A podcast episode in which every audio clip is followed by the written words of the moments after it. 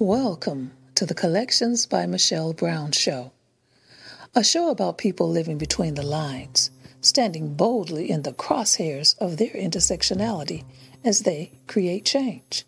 This episode is brought to you in partnership with the Center for Peace Counseling and Holistic Healing Services.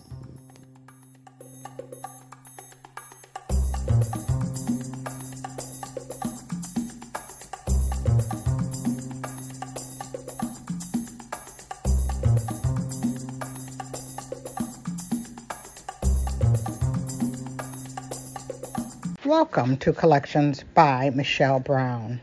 I'm your host, Michelle Brown. Each week, we'll be talking with people living between the lines, standing boldly in the crosshairs of their intersectionality and creating change. Born and raised in New Orleans, Dr. Enchante Franklin is a forensic social work consultant, community advocate, and author. She is dedicated to the art of prose, storytelling, and poetry through the lens of resilience. She served five years as a New Orleans police officer during and after the devastation of Hurricane Katrina. Dr. Franklin earned a Bachelor in Social Work from Southern University at New Orleans and received her two master's degrees at Southern University as well. She received her doctoral degree in philosophy at the Whitney M. Young Jr. School of Social Work at Clark Atlanta University. She did all of this while caring for her mother and grandmother. Dr. Franklin is the author of The Blue Lotus Flower, which tells her story of resilience, pushing through the traumas of an impoverished, flooded city facing childhood pain and community violence in Central City, New Orleans. She currently is Assistant Professor of Social Work College of Liberal Arts and Social Sciences at the University of the Virgin Islands and CEO of Enchanted Links Consulting Firm LLC, a multi-service services consulting firm. After the deaths of her mother and grandmother, she began thinking about caregiving and life beyond grief. She shares information and tips from her workshops, giving the self love energy while caregiving the resilient women of color. Dr. Franklin, welcome to Collections by Michelle Brown. I'm going to refer to you as Enchante, if that's all right.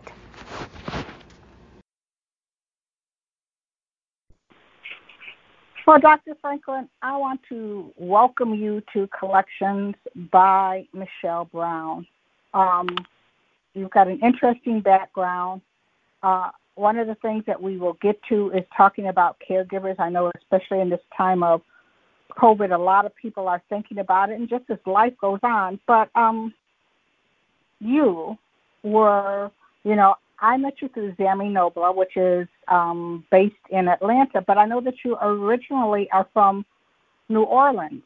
Um, that that's where you were born and raised. Yes. Mm-hmm. Yeah. So, and I know that a lot of what you did, I was looking at it. You went through Hurricane Katrina and the after effects. How did that affect the work that you were doing? I know that you have uh, a master's in social work, you've got an MA, you've got a PhD, but how did Katrina impact your life? oh yeah, Katrina. So um, when Ka- Hurricane Katrina hit, I was a New Orleans police officer, and um, I was probably like four years um, um, on the job, and then I was in school for social work. I had just finished my um, undergraduate in social work, and then I started my master's degree in social work. So I was bringing um, police work and social work together. So it it formed my life, and it carved it caused my life into a forensic social worker pretty much um, during that time. So um, it showed me how strong I was. Um, it showed me um, how to bring community together during um, the most horrific times, which was a disaster. Um, New Orleans was like an anarchy, right? There, like the our leadership had um, left the city, so it was just me and a psychiatrist, a forensic psychiatrist, left there, and um, there were individuals in the city who had um, severe and persistent mental illness. This meant these were your individuals who were used to going to like um, mental health centers in the community for their medication, and those those um, resources weren't there for them anymore. You had individuals coming out of um, forensic hospitals and they were looking for catchment programs and that wasn't there. So those individuals were just roaming around the city streets. So this doctor and i created these um, forensic a forensic assertive community treatment team and a regular uh, assertive community treatment team. These were clinical teams that treated people with um, uh,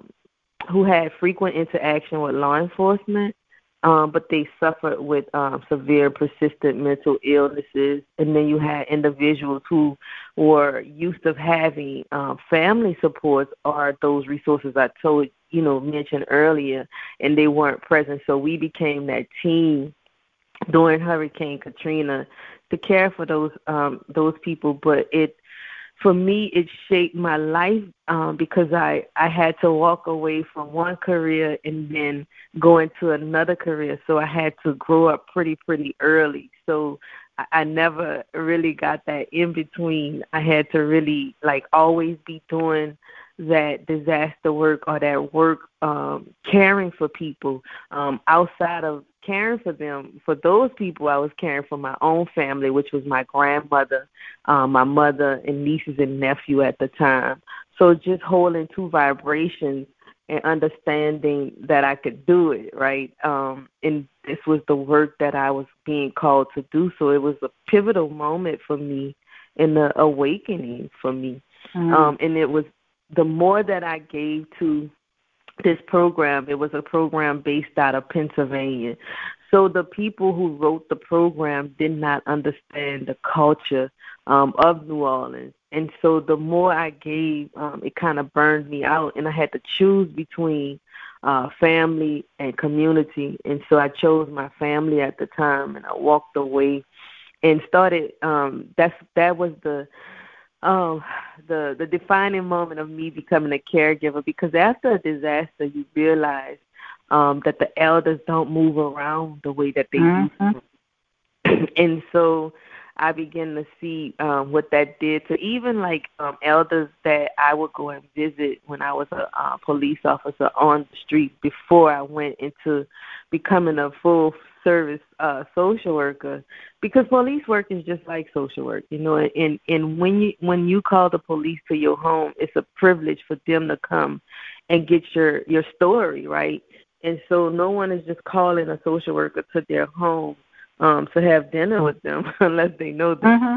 they're calling them because they're in crisis and so i just began to take everything that i learned as a student in school and i brought it into my home and it it, it helped me um, be able to be the best caregiver I think that I could have been um, during the time of my grandmother and my mother. And they're they're deceased now, um, but I gave it my all, and you know even now in their in their transition, I still feel them and, and hear them and feel their their blessings every day from the the hard work and the tears that I put into um, being everything that they they needed and wanted me to be.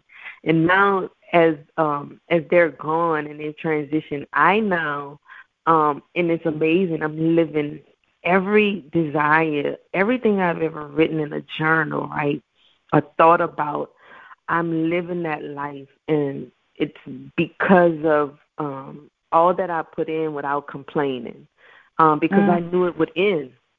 I knew it would end. Um, I was constantly praying, and I would constantly um, ask for Spirit to help me on every journey I was on. So I'm not really a, a highly religious person, but I am. I do believe in God, but I am spiritual. And so I, I hear these soft voices, and I've always followed them. even as a caregiver, you know, sometimes it's not easy. You know, your your your lovely grandmother could get Alzheimer's and become like the the meanest old lady you've ever witnessed in your life, but you mm-hmm. have to be able to understand that you know this is not them. It is you know something that has attacked their brain, you know, their cognitive levels, and so the more that we, so the thing is now we we know more now in this time in this in these generations, right?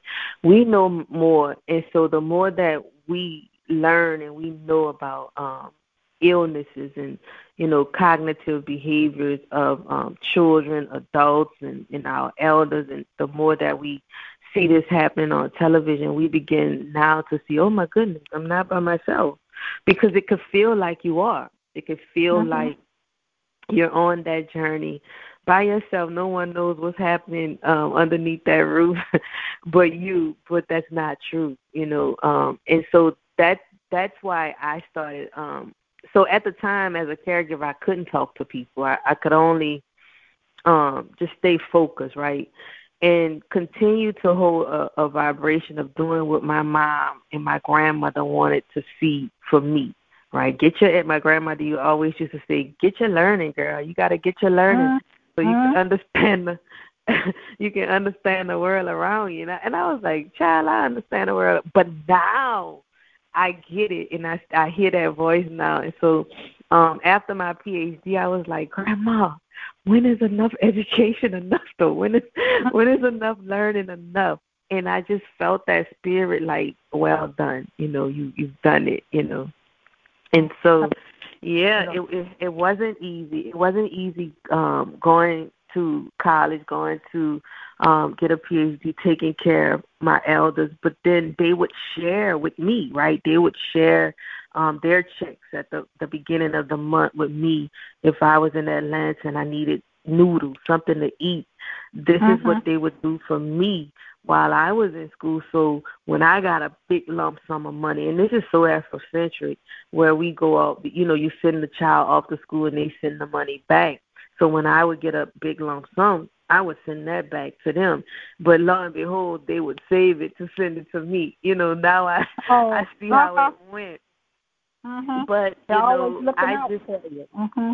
yes, but I knew I had to complete this, but I knew I still had to be there for them, and I I don't know Michelle, I can't tell you how it happened, but I I did it, and even um as a PhD student, getting on the mega bus and the Greyhound bus and the Amtrak, and going home every weekend as a student um to see my grandmother and my mother, because I couldn't sit in class the next week without knowing how they were doing. Mm-hmm. so I would still, you know, get on, um, and then still staying connected to the the mothers in in the community in New Orleans, uh, working at the coroner's office as a forensic social worker on the weekend. So I had a a, a plan to every time I tra- I traveled, the coroner's office was paying for it, so it wasn't really hurting me, and so it was a two in one. I got to see my family, I got to work and care for um, the mothers who were caregivers for aging adult children with mental illness, severe pers- persistent mental illness. Um, and so all of this was happening. So not only was I a caregiver for my family, my grandmother, my mother, um, nieces and nephews, but also for community mothers and their mm-hmm. children, you know, um, on the weekends working like almost 64 hours, like that Friday all the way until a Monday morning on call, but these women would call in the middle of the night because their children would have um relapse or their children would um have these um these active symptoms where they're not taking their medication so they would need to be um um hospitalized. So i would write those orders the order of protective custody and then police would have to come out and get them bring them to the hospital to get stabilized. And then that would give the mother at least a, a night or three to rest. And then they start it all over again. Because in mental health you know once once someone has a, a diagnosis of schizophrenia bipolar i mean it's with them so you're only mm-hmm. um managing you're assisting them you're not but there were mothers who hoped that it would just go away like um like a like pneumonia like a cold but they needed uh-huh. more than a doctors to diagnose their their children they needed someone to help them understand what that was about and and it was like my pro bono stuff like going on the um internet and researching this stuff reading books staying up through the night writing a report so that I can go back and help this mother understand what she was looking at when it came to her son or or when it came to their daughter. So you know how, that's how Katrina shaped me. you know how they say there's no coincidences. And you know, you talked about like being on the police force and being a social worker and caring for it. But that uh, you know, in your bio it talks about your uh community advocate. All that gave you a lens to look at community because like when you when you something goes wrong in a community, sometimes you don't know what's happening. And like you know what it is to be a caregiver, those stressors or or an elder who's seeing their neighborhood change while physically, emotionally, mentally they might mm-hmm. be changing and that can cause that and you have all of these tools in your tools kit that allows you to have a really unique vision on what's happening in community. Mhm. Yeah. Yeah, I write these. Go ahead. Mhm. So I write these. So it's what did I what did I call it? Um. Um, it's like blue notes, right? It's like um mm-hmm. looking out at community from a social worker's lens when someone is uh when a young man is murdered in community or someone who's LGBTQ um, is um uh, discriminated against or if a police officer is killed, all those different visions, um, all of those different lenses. You're right. I'm able to look at them at from an ethnographic lens, right? I use, um, I'm an ethnographer. I like to sit with people, hear their stories, um, and just really, really be mindful and emotionally intelligent. Uh, that uh, in understanding that people need to just get out stories, right? And stories is medicine. Mm-hmm. So when they cough this story out, um, or they just say, if someone say, "How's your day going?" or if they come to a caregivers group meeting, or like the rock tables, or they come to the rock tables and they're sitting and they're talking about um the issue because the tables are, are very thematic. They're they're themes, right? So you give a, a theme and it's not about who's speaking. So I never announce my tables with a guest speaker, right? My tables are about the topic. And so those mm-hmm. people who are experiencing this topic or who's experiencing this, that's who's gonna vibrate that. They're not gonna vibrate because uh Beyonce is sitting at my table talking about her experience with the flower. They're gonna come because it's their experience do you find like in a lot of communities because I think that storytelling is so important and especially the need to capture those stories because sometimes like you said it might it doesn't have to be a big celebrity it can be the lady who has lived on that block for 40 50 years and seen a whole lot of things happen and come and go mm-hmm. her story can not only identify trauma but it can also be inspirational to those who might not see any hope to see her, her perseverance and resilience. I think storytelling is so important.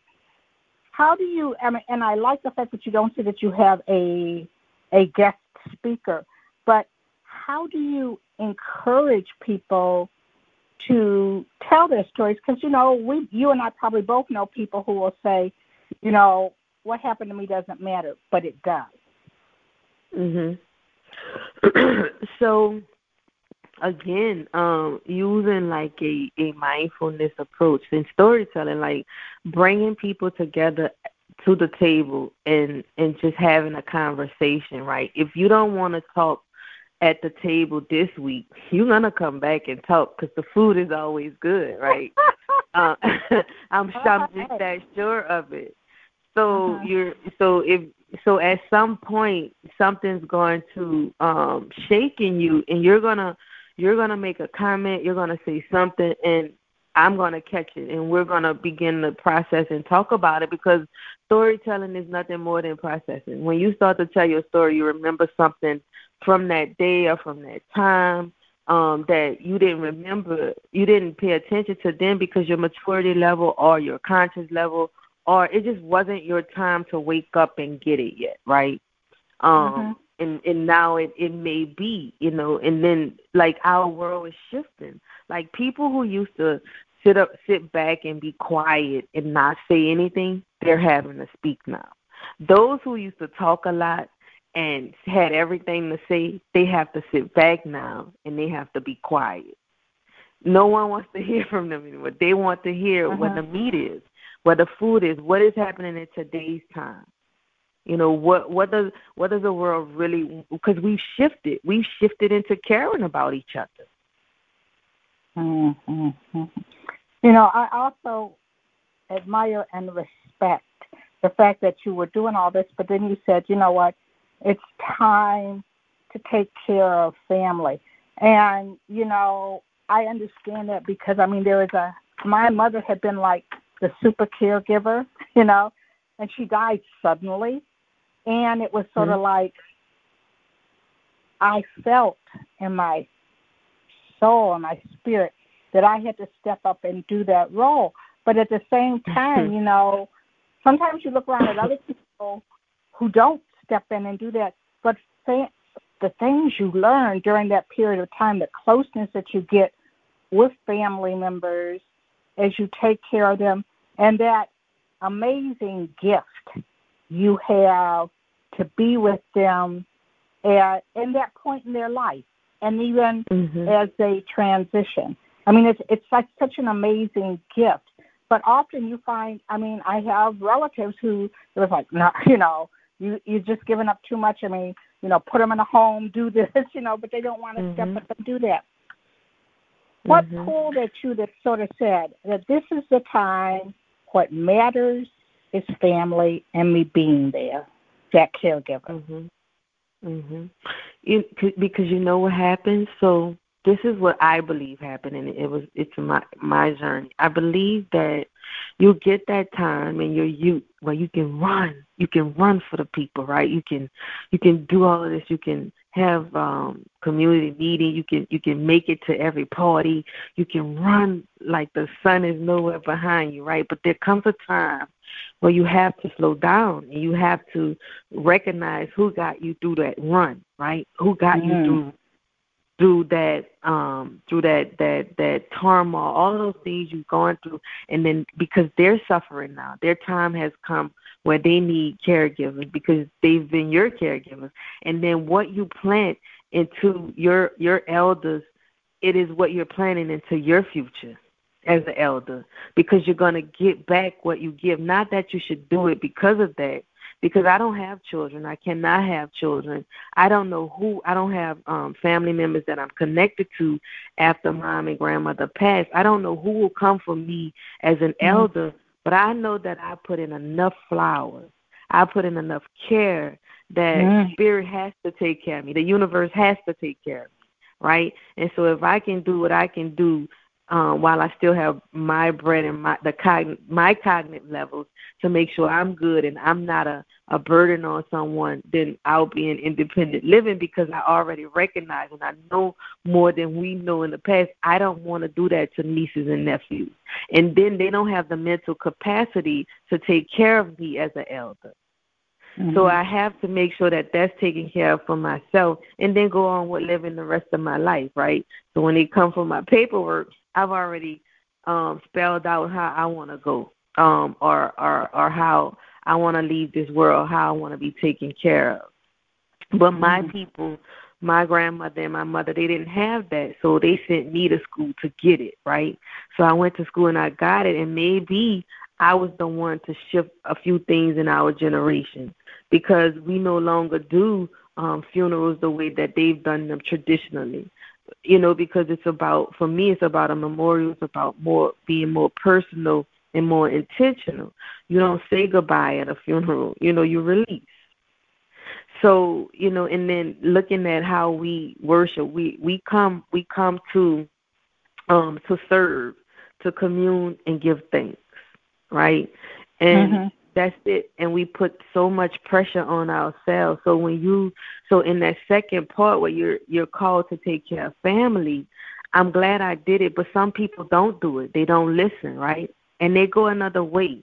And so what happens is you never get to live your dreams and your life and your desires because that's stuck in the back of your head. You missed that call. You didn't do it. If it's heavy for you, go do it.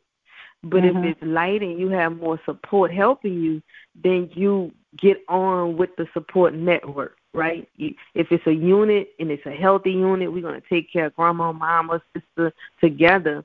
That's hats off. But because of what they've done to the black family, that doesn't always happen. Mm. Everyone does not share the, the the the the token of taking care of grandma, a mama, a sister, a brother, whoever. But from day one, we were always left with grandma and auntie. You know, yeah, they always say how it takes a village to raise a child, but it it mm-hmm. takes a village to to transition an elder.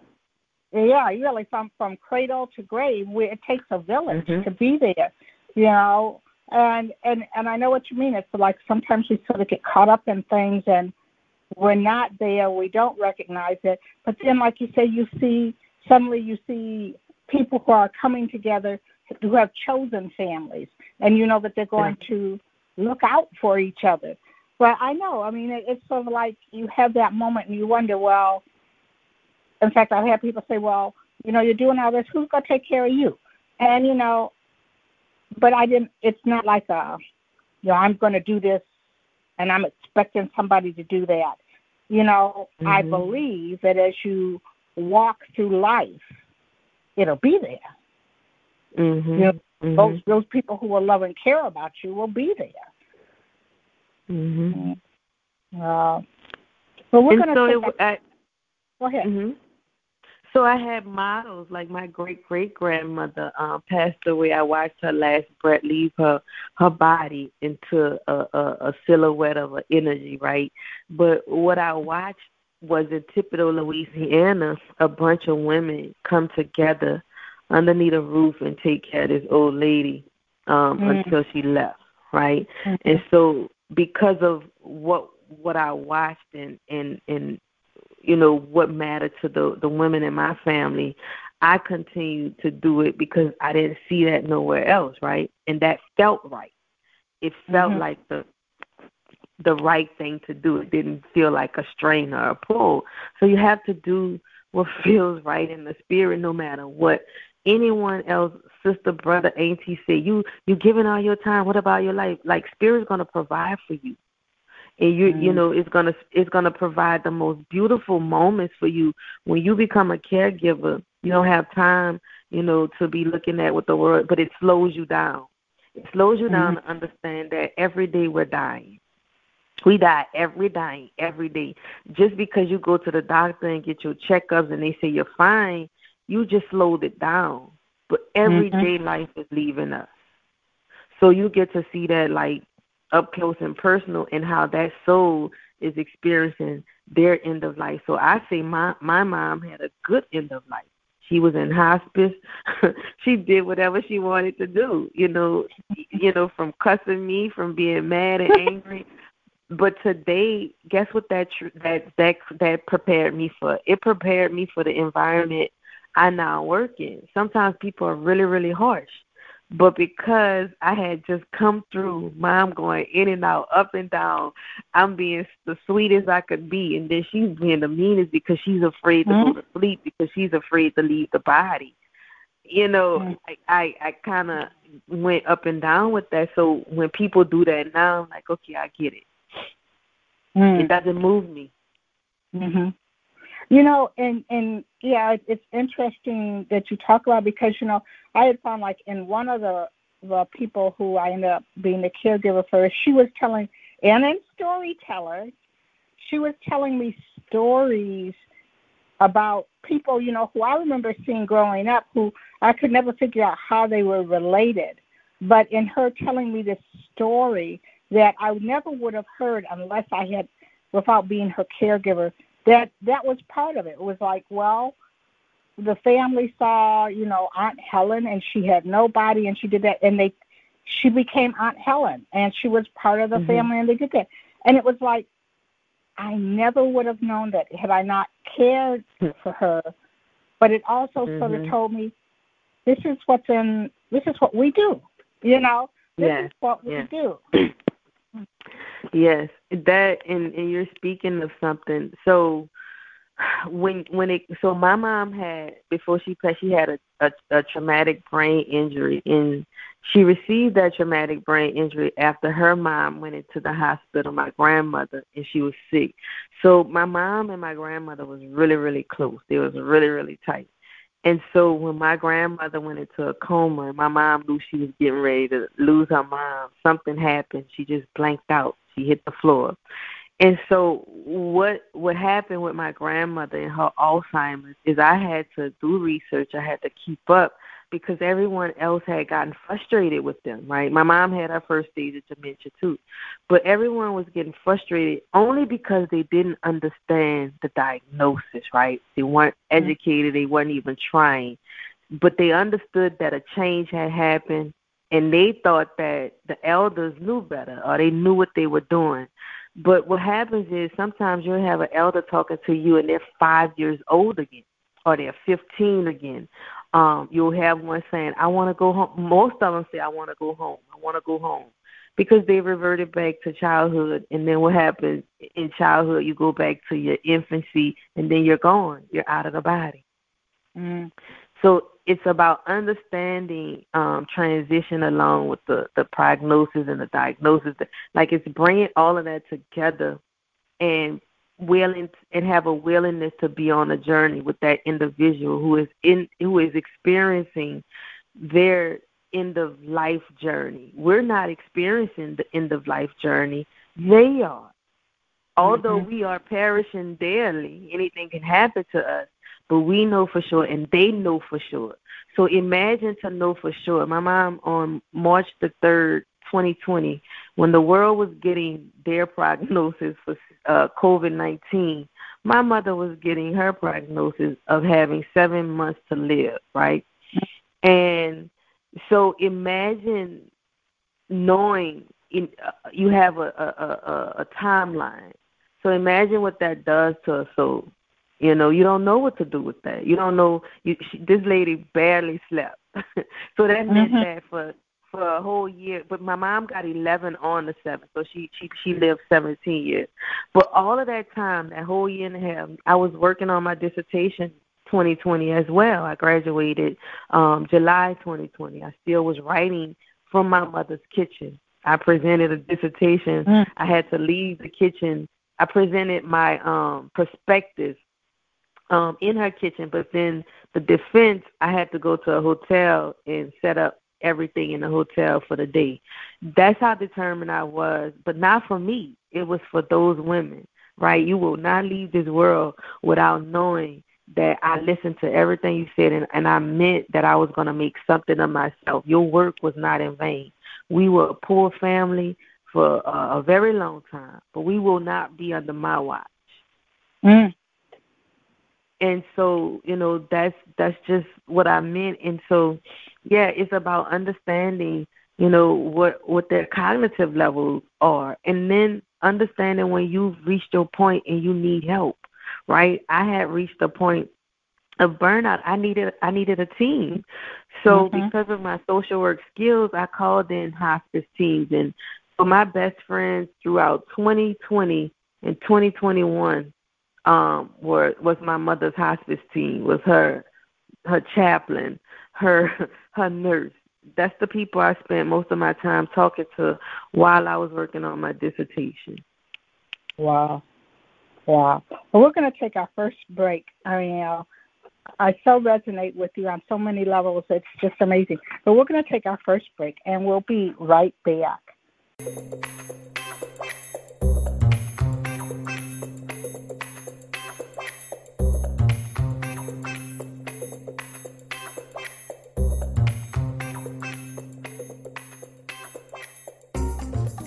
This episode of Collections by Michelle Brown is brought to you in partnership with the Center for Peace Counseling and Holistic Healing Services, bringing balance to your mind, body, and spirit.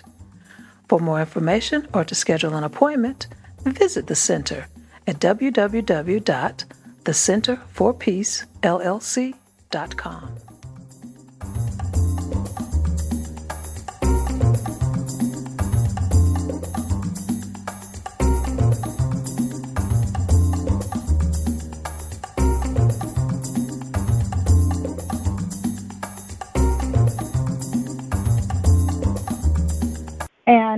we're back here on Collections by Michelle Brown. I am talking with Dr. Enchante Franklin. I mean, I know. I mean, I, I can I can just I know that you know how proud they are of you that you went ahead and and you finished it. You got your PhD, plus you you didn't let anything go. I mean, that is just like what a, a great honor. You listened to them. They were telling you what to do, and you did it because I, uh, that is just like such a, a great way of honoring them and the sacrifice that they did. The fact, like I loved how you said you'd send them money and they put it aside and send to you. I think that, that is just like you know that they were caregiving for you as you were caregiving mm. for them. You know, it's sort of like it goes back and forth and it never it never yeah. ends. You know, I think that that's just like incredible. That's beautiful. That is really beautiful. You know how you were talking about being with your where people were as they were going through this part in life. And you know, and, and to accept them and just just sort of be with them, not you know put them down or whatever, but just how do you accept where they are at and talk to them and help them make that transition because you know, hey, we all have an expiration date. Um, mm-hmm. Mm-hmm. How did you, you know, when after you know you told me that they hit both transition, when were you ready to? How did you deal with grief, and then say, okay, well now it's time for me to to pick up and start to do this work that I've been trained not only in school but by them to do. Mm. Mm.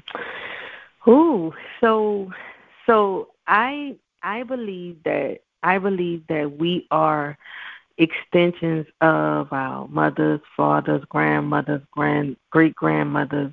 Like I really believe that I'm an extension of the the women in my DNA system, right?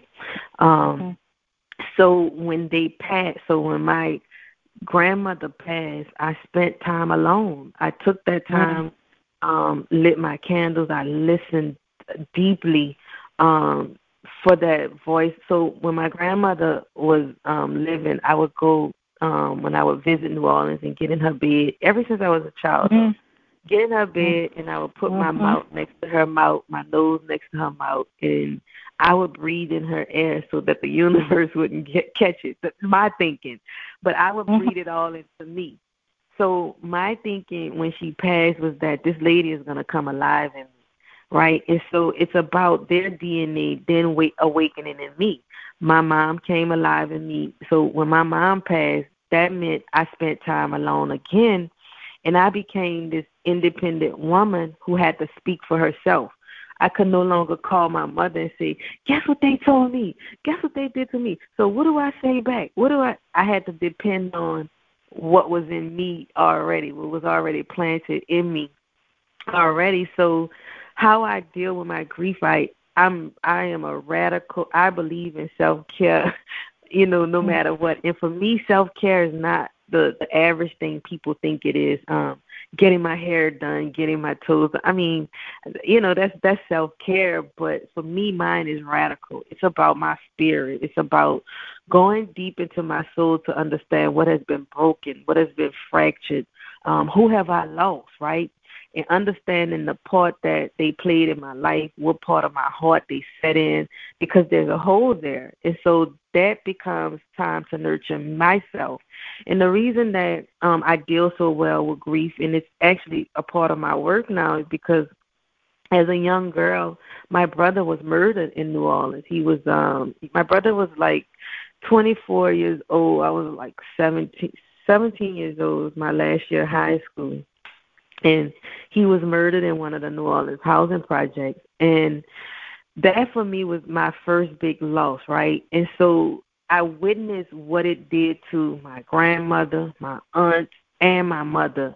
So those women, when they grieved, they would go into dark rooms and and they would grieve. They wouldn't come out for days. They wouldn't eat. They would just cry, you know. And they became really, really um isolated from the world. Um, one of my aunts lost her son. She isolated again.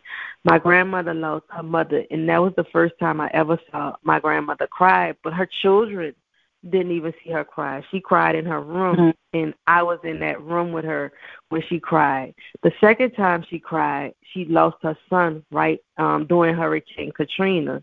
That was the second time I I witnessed my grandmother cry. So I'm watching, you know, her strength, and I'm taking that in, and I'm just like I act like her, you know, like I mm-hmm. I didn't mm-hmm. take the so I didn't take the route that mom took. Mom took a route when she lost my brother she lost her job. She started gambling. She lost the house. So she took that route. I saw what it did to her. Grandma, um, not to say that it was all healthy, grandma isolated, right? And so for me, today I say I'm not staying in a dark room. I'm not isolating. I'm not gambling. I'm not drinking my I'm not doing any of that.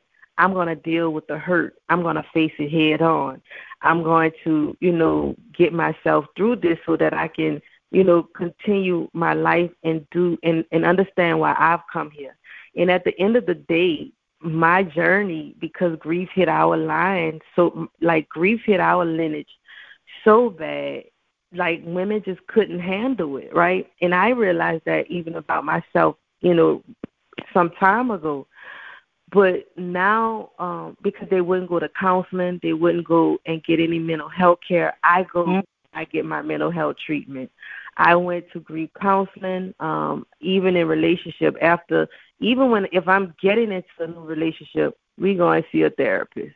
If I'm ending it, we go and see th- you know, because I just mm-hmm. believe in in being healthy cognitively. And sometimes when things are eject from you, that's like um like checking out elect, elect uh, electricity uh, electric pole right and you don't know like it's like all of your circuits are like haywire so even as like women i watch the women in my family never go get help and i and i watch what it does what it did to them so for me i went and educated myself on all the things that i watched about them and I made sure that every time I felt bad, I felt sick, um, even um, anxiety runs in our in our family. You know, all of those things. I know that I have to keep a calm environment. I know that my work has to look a certain way.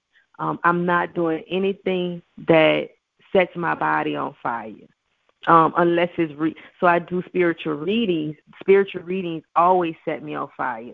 So that's the only thing that I let set my body on fire. My work um, environment, jobs, none of that. It's all for me. It's about mission work. So mm-hmm. that's how I deal with my grief. Like I, I come even in teaching. Um, I lost my mom the first semester I was teaching um, on on island and I would go and I would teach, and then I after that I would come back, I would cry, I would kick, scream, write, do it all, and then I would go back the next day teach. But over a period of time in therapy, like I wouldn't stay down too long. I was able to find my bearing and come back up. And now all of that grief has turned into nothing but love, right? So it's like, um, what could I create from that place of um, where I once felt all of this hurt? And I take the love that my grandmother and mom poured into me, and I've I've merged it, right? And so whatever the world gets, it's all of us. It's so you know, much um, care. hmm You know, because there are still people who have that stigma about you know mental health care. I know my mother would be one, and I was telling somebody once, and my mother at a certain point would say, "Well, you know, it's time for you to just buck up, you know, and be tough." And I I often go back and I think about what led to her sudden death and I said, you know, and then realizing what she was carrying that she didn't talk about. And I believe and you know, at a certain point I knew I needed to talk to someone and because I wasn't getting it from family members who just sort of thought, you know, they were like, "Oh, you're so strong." But I knew that mm-hmm. they needed it. I also noticed that you found release, you found expression through the arts. You know, I know that you you've done mm-hmm. poetry, you've done multicultural dance. What is all that way that you found to get this out to express and and feel you? Oh, definitely. And through and oh, thank you for that question. Yes. Whew, so I've written a book. It's called um, The Blue Lotus Flower, right? Um, it's a book and then it's a um, journal as well. I wrote it in 2016. And so for me, um, writing is my outlet. And then all of a sudden, writing became a gift. Like I realized it's my gift, right? And so then in my profession, I've been able to write programs based on my gift and the experience that I've written in the in the little memoir, right? And so what what happened for me is I so yeah, so I write a lot and most of my grief, most of the hurt, I just write it out. It's like a cough out. So yeah, that's my outlet. Definitely writing mm-hmm. and being creative. Mhm. Yeah, I mean, there's something that's good about it, and you know, but I have you ever what I have experienced is like there's something that I have written to express a place of pain or trans or growth, and then if I've read it in a public space, I've had someone come and like, you know, my experience was different, but you know what? I get what you're talking about. And in fact, just recently, I had someone who said, you know, I had stopped writing, but having you talk about writing, I know I need to get back to it. Have you had that? You know, people who you know, hear all these other great things that you've done, but then because of, of that artistry, that being ability to write and journal, and when they hear about that, that that has maybe helped them reach the next step. Oh yeah, yeah. Um, because I self-published my books, um, I have a high school friend. His name is um Lawrence. He wrote a book called um, "Raised in Violence," and so um, one day I, I saw him. He was at a uh, at a pop up shop, at a pop up event, and I, I I stood there and I talked with him, and it occurred to both of us that we were writing about the same thing. And so I told him that I wrote my book from a traumatic brain, right? Like um a child who was growing up who had been bullied, um, sexually molested, um, had a um, early loss, all of those things. And then he told me he wrote his from um, the pain of a young boy having a mom and dad um, who were um, substance abuse users, right? And so as I continued to talk with him, I, I recognized, wait, I am on the, the right track. So that was the first time. So then working with a young lady, um, telling her how I started my book um, Dana went off and she wrote her book. She said that it inspired her to write. So she hasn't come full out yet um, to get it published or anything. She's still going through that stage of getting the confidence, right? So once you write mm-hmm. it, you have to, you know, gain that confidence that someone actually wants to hear your story. So that's the phase we're in right now. But yes, all of the time, if if they don't write a book, they'll write a um a paper um about their experiences, or they'll be um, doing some research, and they'll they'll call me up and ask me, you know, what do I thought, give me a framework or or guide me, um, and then I'll get the feedback after. Girl, that was a blown away workshop. You know, you did that, but I'm saying I didn't do it. You did it. You you know, mm. I was a tool to motivate you, but you had to go and do that work. And so so many times we we give people we give our um, power away to people, right? Just because I'm a mentor doesn't mean that um, I own the right to what you create, right? Doesn't uh-huh. mean that I own the right to all of your movement. That when I say own the right, it doesn't mean that you should be saying thank you to me every time you do something. But you have mm-hmm. mentors and people out there that have that expectation. She, you know, I taught her this, I gave this, and she never says thank you. But I already said it when you did it. Exactly. You know, exactly. there are other people out here that are giving support, and they need that pull up now. Mhm. You were for your people. You were for for me during that time, but you know you've given to me all that you could. So now let's support others. And so that's what I give to my mentees. I, I always tell them, don't ever let anybody um, use your credentials or use you as a, a, a poster child, right? Always stand in your own power because once you come outside of it, you start to be who people want you to be. And you never, ever see who you truly are from the inside. Mm-hmm. And like you said, and it doesn't take away from you. I mean, you're going mm-hmm. you're to continue to do you, but this is another voice that needs to come out and to do that. You know, that you often hear people who say, "Oh, well, you have to pass the mic," but they never give it up. You know, they never give right. It up. so this person that they poured so much into never gets their time on the mic because they just won't give it up. and it's like, well, I. Uh, I I know that there's more out there for me. So if you're up and coming, I can hand you the mic and say, hey, you know, this yeah. time you don't need to hear from Michelle. You have heard Michelle. You know, it's like I told right. I said, I'm sick of hearing about Michelle. You need to talk to me. you know? But but that yeah. but that that is so you know really and that, and that's what part of a mentor is to raise them up. It's like you you've planted the seed and you've done all that, but you want it to grow. Yeah. Well, that's amazing. Yep. So you you are coming to me from the Virgin Islands. You go back and forth, sometimes Virgin Islands, sometimes I know that you're in Atlanta. How did this come about? How hard was it for you to I mean, you were tested in New Orleans. Mhm. How hard was it for you to do this pivot to be, you know, you you're doing you, you're doing what you're supposed to, but often, you know, sometimes it's hard to to to leave that place where you were you were tested in fire, where you became you. Oh yeah. So I left New Orleans um to to go to to to to relocate to Atlanta like in uh 2014 and then I started the PhD program 2015. So I'd already left right?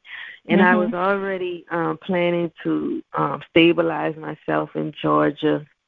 Um, I did research on, so my dissertation was about African American. I looked at um, a study of factors among African, a study of cultural resilience. Wait, wait, factors that influence cultural resilience among African American women um, in New Orleans who had experienced post Katrina. What I wanted to know was why they stay, why they come back. So 200 uh-huh. women um, told me. They said that um, it was their social support, it was their culture, Mardi Gras, all of these things. So for me, that was that that was the the the, the thing on my heart to leave the city after seeing um seeing the city city become devastated to leave um and go and get my phd and then come back and become a professor at Southern University.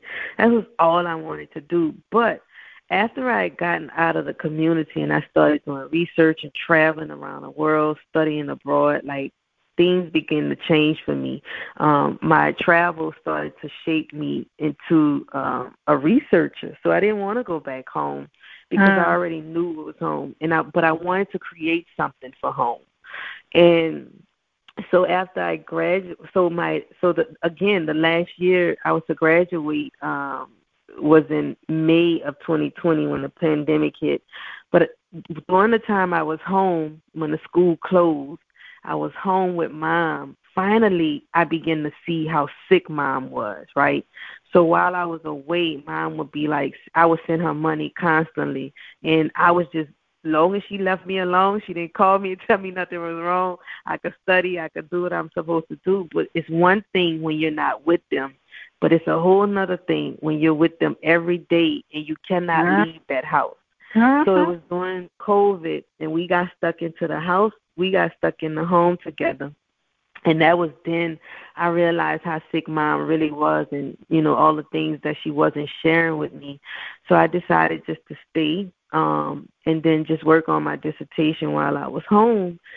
And so I I finished in um I didn't finish in May. I finished in June, May June. Yeah, the next month um I finished and then we wind up graduating. And so I stayed but then um, the Virgin Islands in July, um, the U the the school was looking for professors to come because they had just opened the school of social work. The island needed um, more manpower um, in terms of social workers, and there wasn't any because they wasn't educating any, right? So none wasn't graduating from the university, only nurses. So they started the School of Social Work and they reached out to um, Clark Atlanta to, to see if they had anyone who had studied women and disasters and anything like that. And lo and behold, I was a um, PhD student who had just graduated, graduated, and I studied um, African American women and disasters and their children and all of this. So that that July they called and I said no because I was a caregiver. Uh huh. And and so um I I took the job at Southern University and I worked there all the way until um like I, I stayed the whole year. And then something like race something like discrimination started happening. It just started getting really, really bad. The professor that was my research professor when I was a master level student at Southern became my colleague and so when I came, they took all of her research courses and gave them to me to to teach. And so I guess that started some type of um discomfort for her. And so I started to feel the backlash of that and it was very uncomfortable, but moving through um I felt good that I was there to do what I had in my a desire in my heart to do. So this thing came back around again. Um the University of Virgin Islands called again, but the dean called and talked to me this time. And she said, I had to talk to you. And so we had a two hour conversation. I told her that I was a caregiver, what was going on, but they still took me on. And I talked to my mom about it, and my mom was like, Go, girl, just go. And I said, Are you going to come? And she was like, No, I'm not going to come. But then finally, she was like, Yeah, I'm going to come. So I went ahead and I did it but I came over in August and I set up my life. And my dog passed away, so I went back to Georgia, and I was in Georgia, um, like sept August, yeah, like August, the end of August, Snowy passed away, and I was in all the way until like the next. My mom passed away. Just say the the month after September 28th. The dog uh-huh. passed August 28th. Mom, passed, so I was uh-huh. still over there.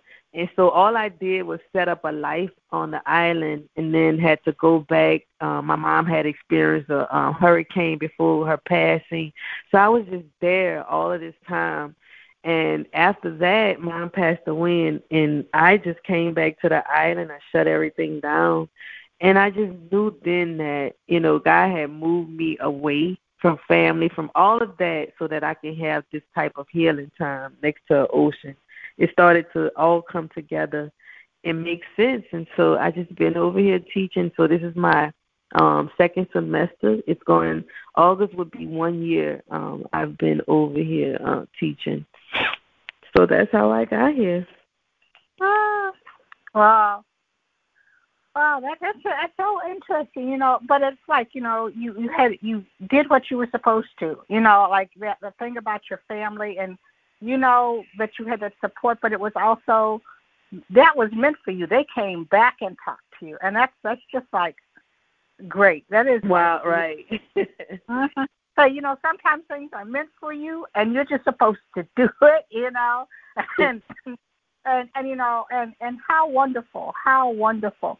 Um, we're going to take another break because then I want to spend some time talking about what what attracted me to you was you had given a a you provided tips on giving the self love energy while caregiving. So I want to put some time into that. So we'll be right back.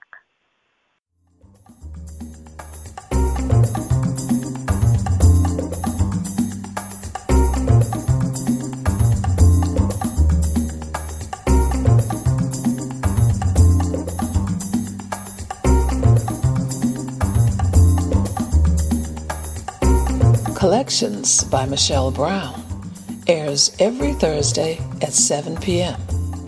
You can subscribe now and listen to the podcast on Blog Talk Radio, iTunes, Stitcher, or SoundCloud. Be sure to like the Collections by Michelle Brown Facebook page and mark your calendar so you never miss an episode.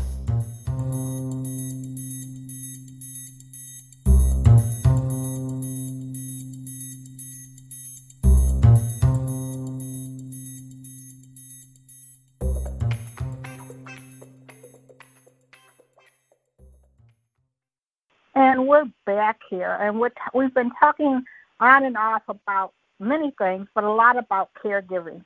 You know, I called it. In fact, I, I now I can jokingly say that I had my 10 year death and dying tour, where like my Hmm. mother, um, she had a brain aneurysm, but what happened was she also fell, and so that made a you know, so she just like died like that.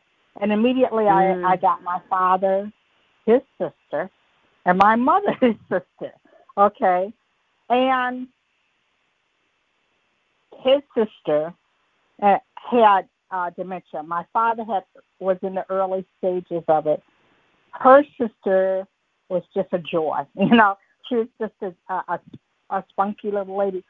But I often tell people when I saw that when you talk about giving the self love energy for our caregiving, um, because I'm one of the things that I also recognize is at, there was a period of time when I wasn't doing any self love. I was just like doing it to where often I know that one of the times when I finally went and saw someone, I said I was beginning to feel like not only had I been knocked down, but people just kept kicking me, kicking me, kicking me, and all I could do was keep get up and keep doing it.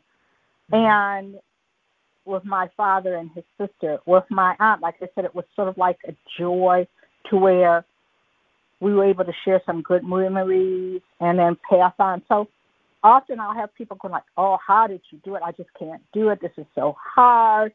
And I'll talk to them and I'll know recognizing them that they are so caught up in the caregiving that they're not taking care of themselves, and that's as important. You can't take care of somebody, but if someone said that you can't pour from an empty pot, you know, and when you started talking about this, what were you seeing?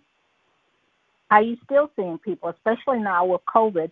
I mean, you've got people who you're stuck at home taking care of somebody, and or you're suddenly the role is switched. I have a neighbor who her daughter was on a ventilator, and now she didn't think that she'd have to be at that level of caregiving for her daughter. What are you seeing, and how important is self love energy? Oh, that's very important.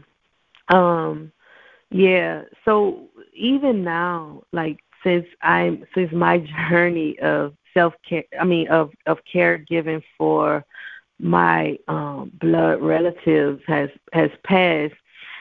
Even when that journey ended for me, I tried to go and find other people to care for, right? mhm. But it but it was but it was time for me to rest and somewhere in there i was able to catch that that that that voice that spirit said rest it's time to rest so for me recognizing even now that watching so for me i took a back in in life right i took i started looking at how instead of looking at people i look at souls how souls are experiencing their lives so sometimes we take on stuff that's not for us right? So now, since I've slowed down and I don't have anybody to care for but me, I'm learning how to do that for me.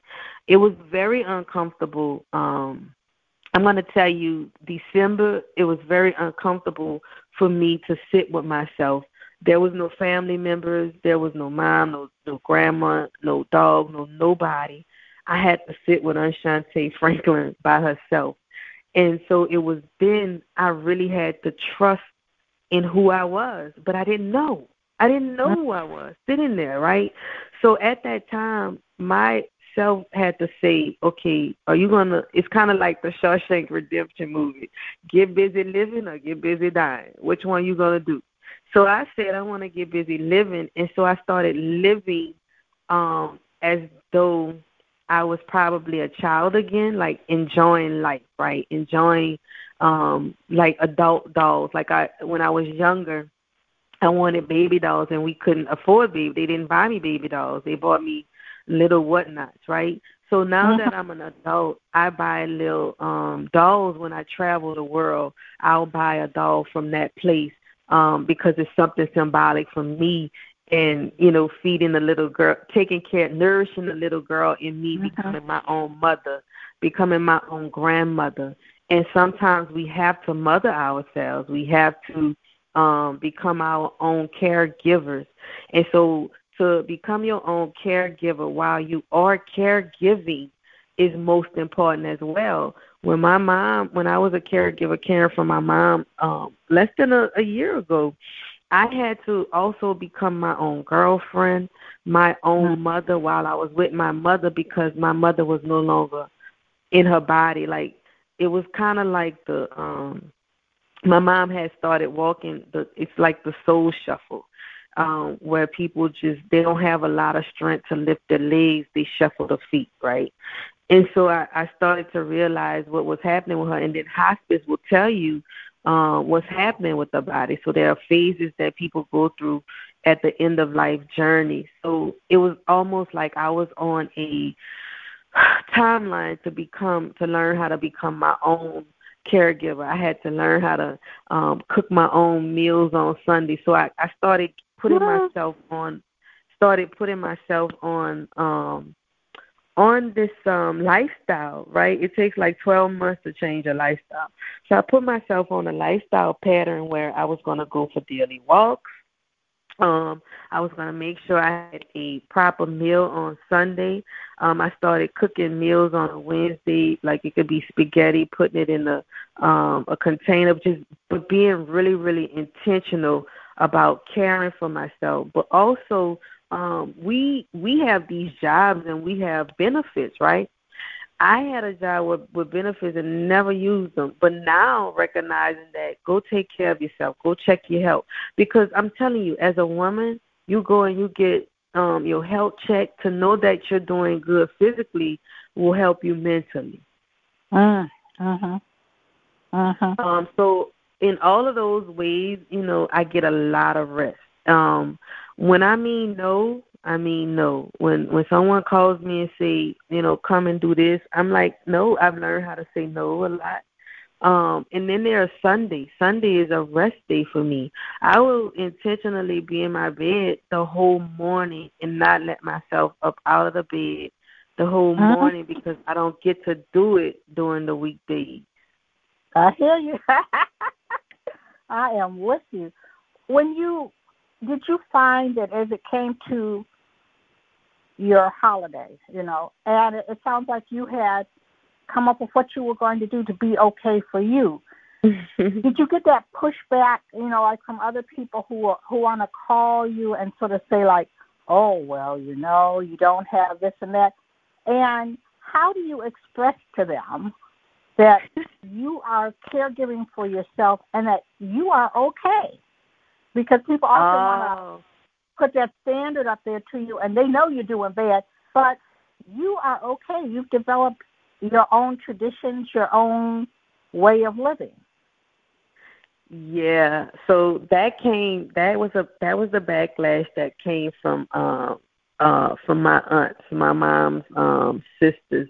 Like they couldn't understand how I could come over to the island so quickly and, and, and start living right? But they don't understand they don't they didn't see they don't see um the back end of it. Those those days where i can barely move because grief is because grief now i'm talking to you but grief still hits my body. There uh-huh. there are days when it hits my body and i cannot move and i have to just be with it right? I can't move because it's so much sadness and these things it'll come around holidays like you're talking about like christmas or my grandmother's birthday is around thanksgiving is thanksgiving day so that's when um I'm holding myself in my body because I'm longing for them. The body wants them. It knows that something is missing. So that is when you, it's very important for you to be a nurturer to yourself, to take care of yourself. So when I started recognize, recognizing that that was a pattern for me and it kept happening, now what I do is I create a um a date for myself. I travel on those days. I make sure that I'm doing something that's really, really um happy. It, it it has happy tones to it. It has a high vibration to it, and I'm honoring them versus um, pulling them down into a low vibration with me being selfish because the loved one is no longer suffering. It uh-huh. is us that suffers, right? So when we pull them down to where we are, like I remember the good times. So, for instance, my grandmother, and I just recognize this was a gift from my grandmother's spirit. I'm going to um Tanzania um July 7th. We we leave. My grandmother passed away on July 7th, so I'm always doing something on those days where it would be like I would really be breaking down um on uh-huh. Thanksgiving um, plan a trip somewhere. This year, I'm thinking about Martha's Vineyard, right? Just somewhere that I've always wanted to go and take care of me. And that's mm-hmm. radical self care, like doing those things that you always wanted to do um and you wasn't able to do. So the the things that I the when I couldn't move around, I would do the things that I wanted to do as a child, um, even if it was skating. Ma, I'll be back in three hours. I'm going to the skating rink. Or even if it was just driving around the city for a few hours, I needed a break. But every time I left my mother, I had um anticipated anxiety, right? Uh, well, they call it anticipated grief, where you every time you get a phone call, every time someone calls, you're anticipating this bad news because you know that you're a caregiver. You know that they can leave at any time. So I was scared every time I laid down to go to sleep. I was scared every time I left out the house to go and get me and mom um something to eat, to pick up her prescriptions. I I I lived all of those days in fear.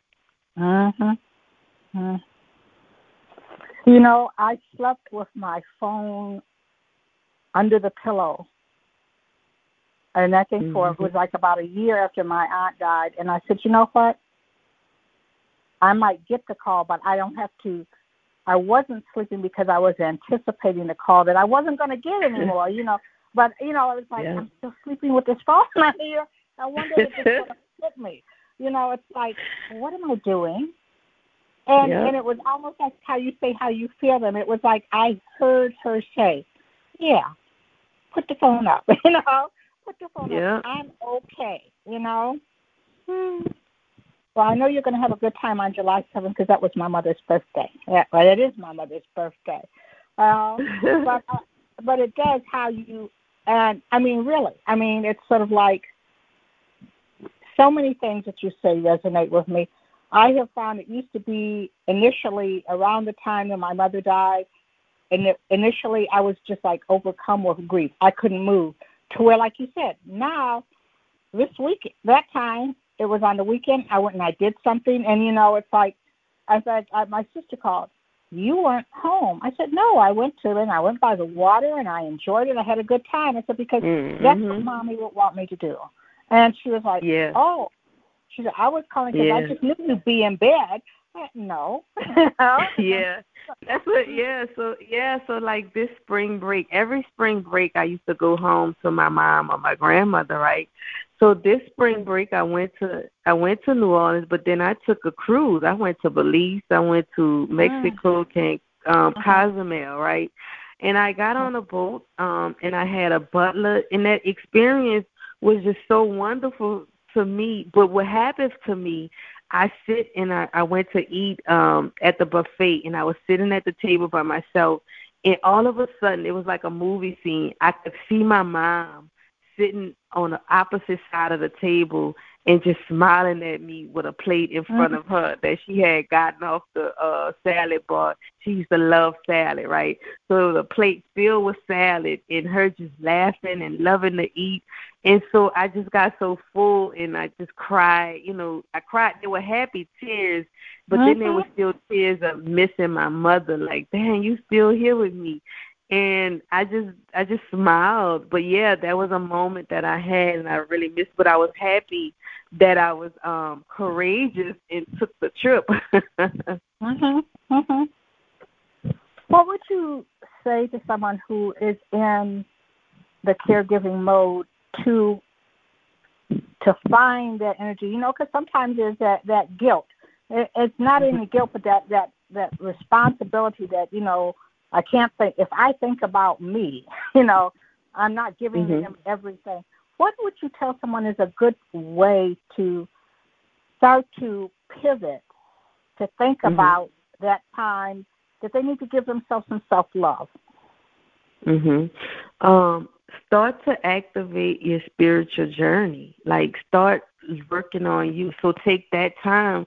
Like you can't go anywhere. You're with your care. You're you're with the person, with your loved one. You have to care for them. But at the same time, when they're sleeping, or you know, when life has their cognitive levels all confused, and you know that because it's a pattern. That's the time you start researching about your spiritual journey, right? Where are you? Um, you read your word, whatever it is that you know that works for you. So I can't say what works for for them um, and how they feed their spirit, woman or man. But those things that you use to ground yourself, if you don't have them, find them. That's the research you're doing, right? Finding those things that help you stay calm, finding those um, things that help you to rest. Even if you're there with your loved one, finding movies that are inspirational, right? Movies that are going to grow you because you're doing all of that not for this time. You're doing that to prepare for the time that you're no longer a caregiver. Mm-hmm. You're mm-hmm. seeding. You're putting seeds in your basket because that's not going to be forever. So you're you're learning how to care for yourself in the future, but you're still doing it now. Mhm. Huh. I mean that vision. I mean, and I've had things like that too. Well, of you being there. I mean, I that just like touched my heart. Of you being there, and there's your mom with with her her plate, and I mean, that is, mm-hmm. that is like because they're there, and I, you know, mm-hmm. I mean, and and that part too like you said, sometimes that's a level of spirituality that no matter what you believe in, but to know that that love is still there. You know, mm-hmm. it was there from the time, you know, generations back, and it keeps passing on and passing on and passing. But that love is still there. I mean, that was that is just like such a a beautiful image. And like I said, I know that the things that I know that my mother would would have liked to do. Sometimes mm-hmm. I'm doing it and I see it and, it and it just makes me happy. And even for that, yeah. like with, with my father, you know, because it would drive my sister crazy because after a certain point, I look like my mother, and he would mm-hmm. talk to me like I was my mother. But we enjoyed what we were doing. You know what I mean? Mm-hmm. And so I still have mm-hmm. those kind of things to look back on. You know, but and you know, wherever you go, wherever you go, just know this: they're with you, enjoying that. So mm-hmm. every time I get on a plane to fly back um on island or off island, I always smile in my spirit because I know that that part of my DNA is smiling. It's happy that it finally got to see another part of the world, right? That extension, if they dreamed it, I'm doing it. Mm. And the reason that I feel comfortable doing it is because they once had the vision or they once dreamed it when I was in their belly and they seated, you know, wherever I was. Mm-hmm. The reason that I'm doing it is because they it's an extension or a continuation of something they wanted to do. Mm-hmm. Wow, wow. Yeah, that is so amazing. That is really so amazing. So, you're going back and forth. Um, I know at one point you, you were you were doing a consulting. First of all, did you get another dog? I did not. I haven't yet. So, so this is me. Even in relationship, like the dog, um, Snowy was with me 17 years. So mm-hmm. I just feel like I need a minute um to really process mm-hmm. that because I still miss her too. So I don't mm-hmm. just jump, you know, just because she's gone. Like my love still is still caring for her. So I think mm-hmm. that when we look at the release of our loved one, it take about again a whole twelve month cycle for them to fully transition. And so I just feel like I'm taking my time for the year so that you know, because Noe tra- carried me for a little bit, right? So mm-hmm. I think that the dog will send me my next companion, right? I just feel like all three of them together, they will conspire to send me my next companion. Uh, that's how. I mean, hey, don't don't.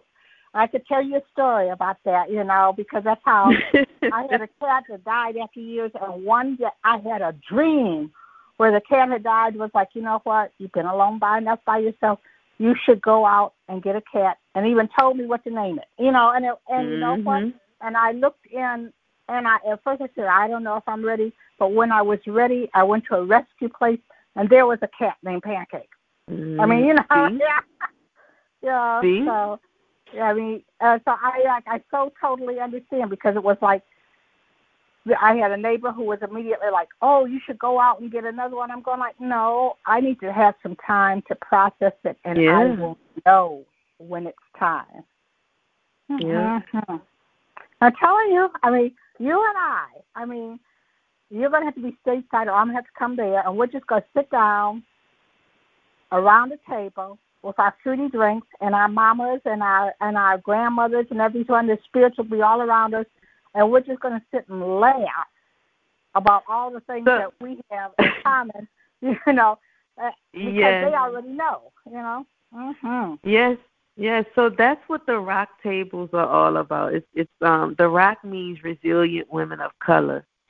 And mm-hmm. and that's what I was gonna tell you. So as a young girl, I would sit around the table with my aunt, my grandmother, my mom. We would be eating crawfish, crab, and they would be having all of these conversations about everything, right? And so even up until this age, we used to do it, but now we don't do it anymore. So for me, while I was in school and I um, created a, a table talk um, at Clark for students who um, who um, dealt with suicidal um, ideation, things like that. We called it the Blue Table Talk. Um, but in the process, I started uh, uh, ideal for me, which was the rock tables, which birthed it from my dissertation. So mm-hmm. now this year um, is about a pilot, right, to see if it's even needed, if women would even come to the table and have these authentic conversations with each other. So every month I do a talk on um, Facebook Live or I send out a Zoom um, as a private Zoom to women to come on Zoom, and we it's like we're sitting at the table talking and mm-hmm. we're we're having this conversation based on a theme which the first table was about um taking care of yourself as a caregiver because you have mothers who are caring for children you know a caregiver can also be a um a pet owner right it's it's, mm-hmm. it's however you look at it whoever came to the table um and it was really really good so each month we talk about different topics and you know one theme brings them to the table but it winds up being like a whole bunch of other things that we talk about. And so what's happening this this year is a pilot but what happens is this becomes a, a electronic journal um, by which we don't have to pay money to get journals out there. Our stories will just be out there. Like I don't want money for our stories. Like so, as a consultant uh, for Enchanted Links, that's my company. This is something that we. This is what we create. We create table talks. We create businesses. We help people to do that. So for me, this is my donation to community, the Rock Table. Mm-hmm. So this is this cause this will cost women nothing. Even you know once a retreat is done, it costs them nothing to come and help one another out and support one another because you you can get a lot out of a conversation. You can breathe. You know that's medicine. To mm-hmm. know that you're not alone. You're not the only one in the world experiencing a phenomenon. Yeah, really, you know. And like I said, they might not feel like talking about it then, but by coming to that space and seeing there's somebody who's like me, you know, here's somebody who's like me. Let let me let me talk about it. Let me listen. Let me talk, and maybe they'll be able to go back to their own space and find uh, uh, their village, their tribe to talk about it as they go on. That is that is just you know I'm going to be watching for those because I'm going to do it. You know I was looking in preparation for talking to you.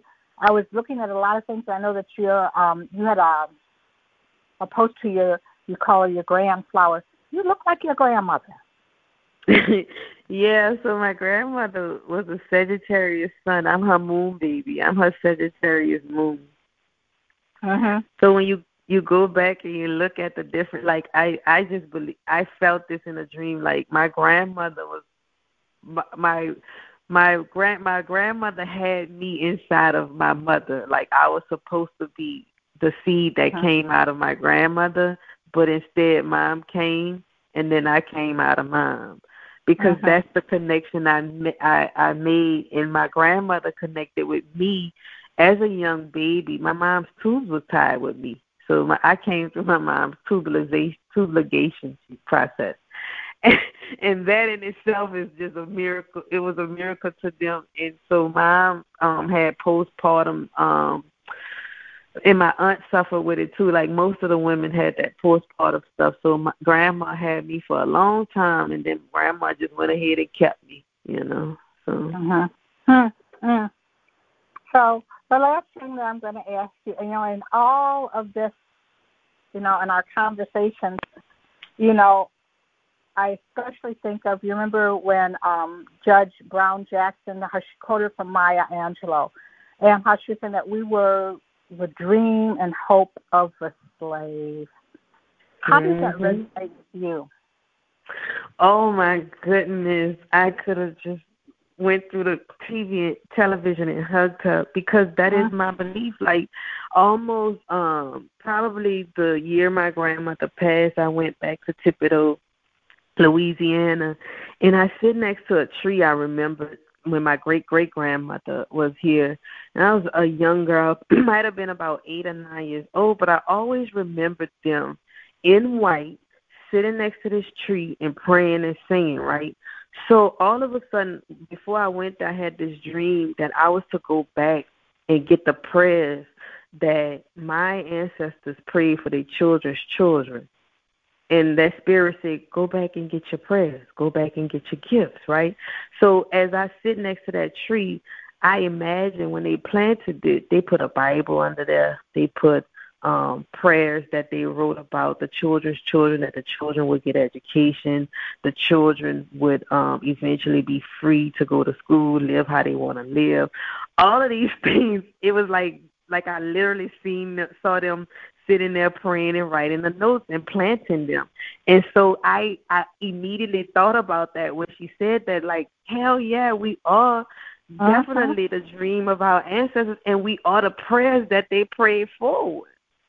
Because there is uh-huh. no way some of this stuff is supposed to be happening. And even that week, I was um nominated to sit on a committee and first of all somebody had nominated a white male um, and then I got nominated. And so me and him next to each other, and I'm looking at the computer, and I see me in a row in the picture next to this white male, right? And then the faculty had to vote for who was going to sit on this committee because this is oceanography research, right? Wow. And it was 59 to 52. The faculty picked me. Mm. And I was having an out of body experience. So had I not followed um, that whole um, uh, confirmation process, I would have been sitting there like, no, thank you. He can have it. Mm-hmm. I'm mm-hmm. not ready for it yet. Because that's what we do.